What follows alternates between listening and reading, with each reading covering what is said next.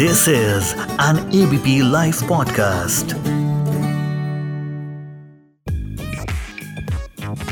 सबसे बड़ा रुपया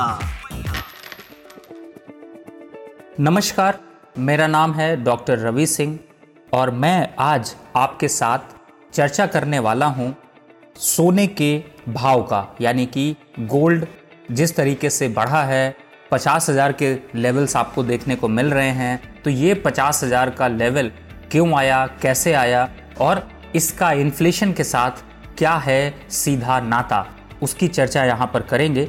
तो सबसे पहले ये समझ लें कि सोने के दाम पिछले कुछ सालों में बहुत तेज़ी से बढ़े हैं।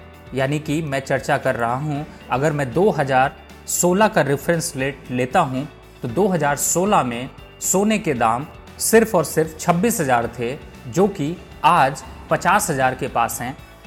और ऐसा सिर्फ़ कोरोना से नहीं हुआ है, यानी कि कोरोना भी सोने के भाव को ऊपर और नीचे करने में मदद करता है। तो जिस तरीके से कोरोना आया, उसके बाद ये भाव पचास हज़ार से ऊपर भी देखने को मिले। और आने वाले समय में सोने के दाम बढ़ते जा रहे हैं और लोगों की पहुँच से कहीं दूर होते जा रहे हैं। तो इसका इन्फ्लेशन से क्या रिश्ता है? आपने ये देखा कि जिस तरीके से इन्फ्लेशन बढ़ा है, उसी तरीके से सोना भी यहाँ पर बढ़ता जा रहा है।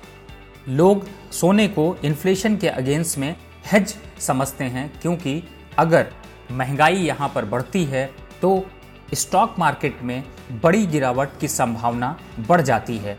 और हाल फ़िलहाल में आरबीआई ने इस चीज़ को नोटिफिकेशन किया है कि आने वाले समय में स्टॉक मार्केट में बड़ी गिरावट आ सकती है। और लास्ट अभी जो वीक में डेटा इन्फ्लेशन का देखने को मिला है, उसने भी महँगाई को दिखाया है कि चाहे वो रिटेल इन्फ्लेशन हो या फिर फ़ूड इन्फ्लेशन हो, वो सभी यहाँ पर बढ़ते जा रहे हैं। तो ऐसे समय पे सोने की चमक भी बढ़ती जा रही है, क्योंकि लोगों को पिछले कुछ सालों में सोने में जो रिटर्न मिले हैं, वो किसी भी एसेट क्लास ने रिटर्न नहीं दिया है। चाहे वो प्रॉपर्टी रही हो या फिर आपका स्टॉक मार्केट रहा हो, उतने बड़े रिटर्न और आपको नहीं मिले हैं।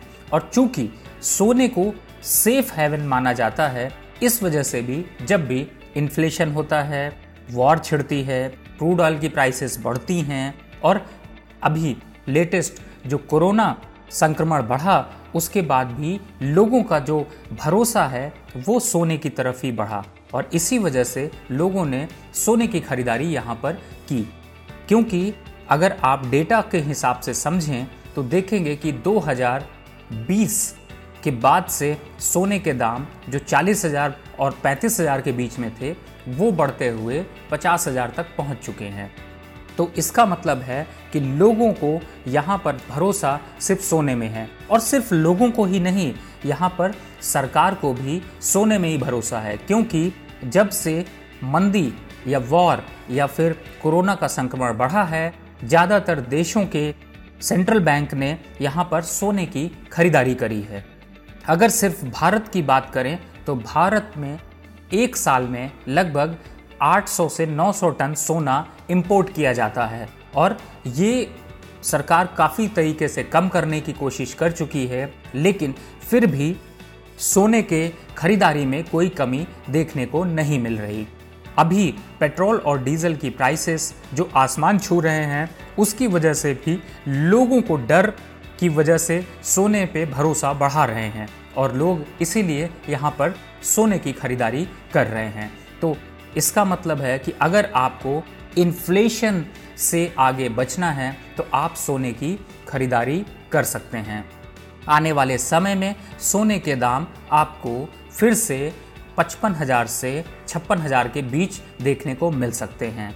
देश में अगर सोने की सिर्फ़ बात करें तो सिर्फ़ अप्रैल, मई में इसकी खरीदारी इंपोर्ट जो बढ़ा, वो छः सौ इक्यानवे अरब डॉलर यानी कि लगभग इक्यावन हज़ार चार सौ अड़तीस करोड़ रुपए रहा। और अभी तक पूरे साल का, पिछले साल से कंपैरिजन करें तो उससे कहीं ज़्यादा इंपोर्ट किया है। तो इसका, इससे लोगों का भरोसा सोने पे बढ़ता जा रहा है। और समय समय पर अगर आपको पैसे की ज़रूरत है तो सोना एक तरीके से दूसरी करेंसी है, जिसका कि आप इस्तेमाल कर सकते हैं। तो यहाँ पर सोने ने पॉजिटिव रिटर्न दे करके आप लोगों के पोर्टफोलियो में चार चाँद लगाए हैं। सबसे बड़ा रुपया।